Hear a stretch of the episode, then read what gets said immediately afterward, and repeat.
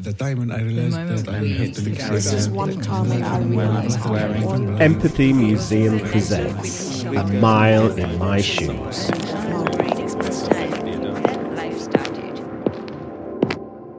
These shoes are a pair of brown leather heels. They have scuffs on the toes and mud on the soles. They kind of need reheeling. They have a little bit of brown elastic on the side and a square cut toe. These shoes belong to Josie. This is her story. I mean, if I go out, I like to talk to people. You know, if you see someone, hello. It's, well, it's just nice. Perhaps I'm the woman that won't stop talking. I was born in Scotland. I had uh, two sisters and one brother. And when mum and dad they divorced, I had an aunt, Aunt Katie and Uncle George, and I stayed most of my time with them for a while. And eventually, I met someone I thought I was in love. When I first met him, he was charming, he was kind, thoughtful. I thought I could never meet anybody nicer than him, and I was happy. We got married, and then the bruising started. He liked to beat you. If he thought something was wrong, he'd grab hold of me and Oh, my arms, by the time I'd finished, my arms would be black and blue. He'd push me to the floor. When I tried to get up, he'd kick me. He'd have a knife in his hand all the time when he was with me, just to make sure that I wouldn't step out of my place, as he would put it. He pushed me down the stairs when I was pregnant, and my son was born with disabilities. Uh, you name it, he done it. He was a beast. Anyway, enough of being beaten. I got it out of my system when I suddenly realised that I was better than he was. I didn't have to put up with it. I could go and get a job. I didn't need his help. I've got my two boys.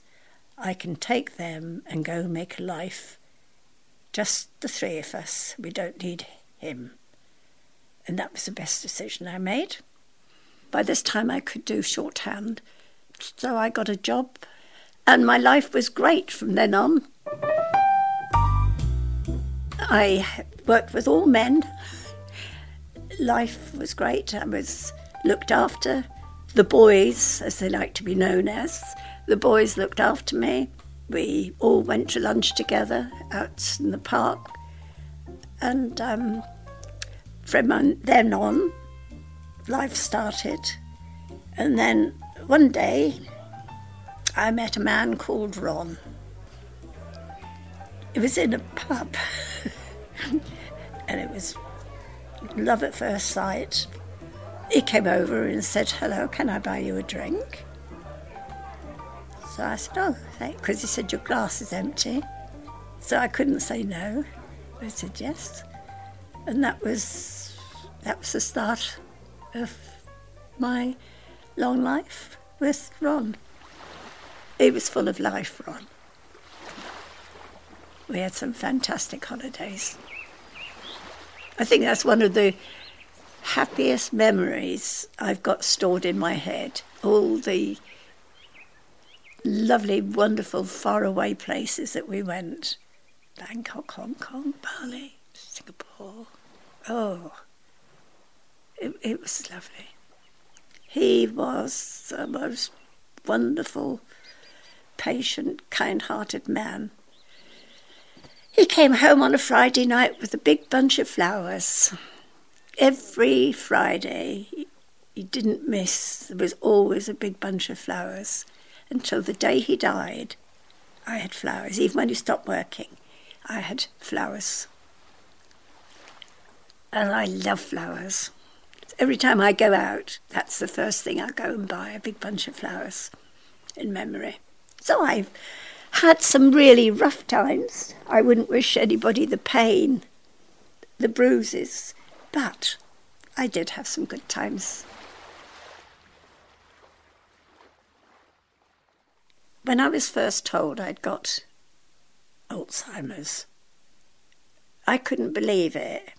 And then I realised one day I'd done something that wasn't quite right. I was baking and I was putting the wrong things in the little dishes and things.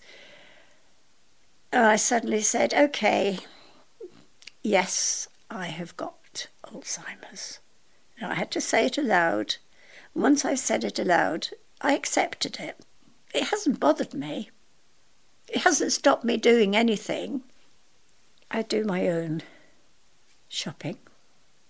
I do my own banking. I'm just a normal person again. You can have a cold, or you can have the flu, and I've got Alzheimer's. And there's some lovely people around. The people that are there to um, give you a hand if you needed it. But there's a lot of people that you get to know that they're just out to to pick up what they can. Unfortunately, I was one that was really conned. They sent me letters. The postman used to get weighed down with letters. And when I opened them, they were all after money or things like that. I don't like doorstep people because once they get in your house, you would not be able to get them out again. So I don't let anybody in that I don't know. I keep them at the door unless they're genuine. Hopefully, I'm doing the right thing.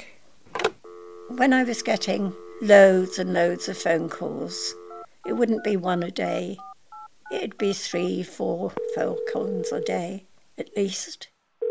It all started off that I've won a lot of money there'd been something like a lottery, and uh, you have won X number of pounds, which sounds great, you know. Some of the things they were selling were quite good. They spoke as if they were friends. Oh, hello, it's Tom. And they had a, a way of talking that you couldn't get off the phone. They kept you on the line. He said, You just have to send a small sum to cover part of the costs, £20 or something. I suppose I got caught under it a bit. The money wouldn't arrive. And in the end, I was frightened to answer the phone because it was going to be another scam call. Unfortunately, I had a good friend who advised me, and I stopped. I felt as if I was in a trap, thankfully I've managed to crawl out of it. I feel lucky that I met this man. Chris Allen is my, I don't know what you call it. A trading standards. A officer. trading standards office officer. He was the first one that was introduced to me. He was the first one that sort of offered me help if I needed it. And we've been friends now for quite some time. If Chris is out this way, he'll pop in and see how I am. I feel comfortable. I live on my own, but I'm not frightened. At the moment, I'm going through a lucky phase that I'm not having any trouble. But I've had enough in the past that I don't wish that on anybody. And if anybody does do it, please find help like I did.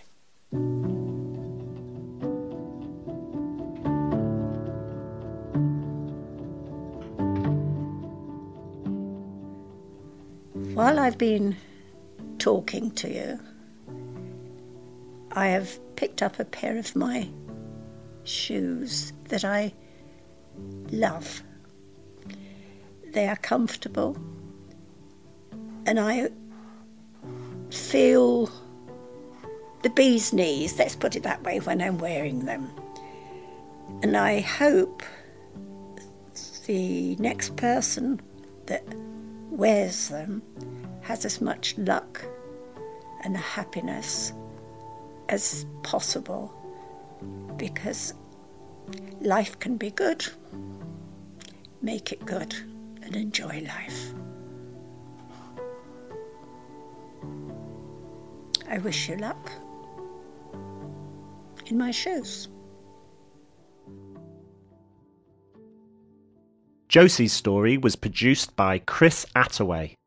Her shoes are part of a growing collection of footwear hosted by the Empathy Museum's A Mile in My Shoes exhibition. The moment we hit our stride, The shoes and stories come from all over the world. Follow us on Twitter, Facebook, and Instagram to find out where we're going next.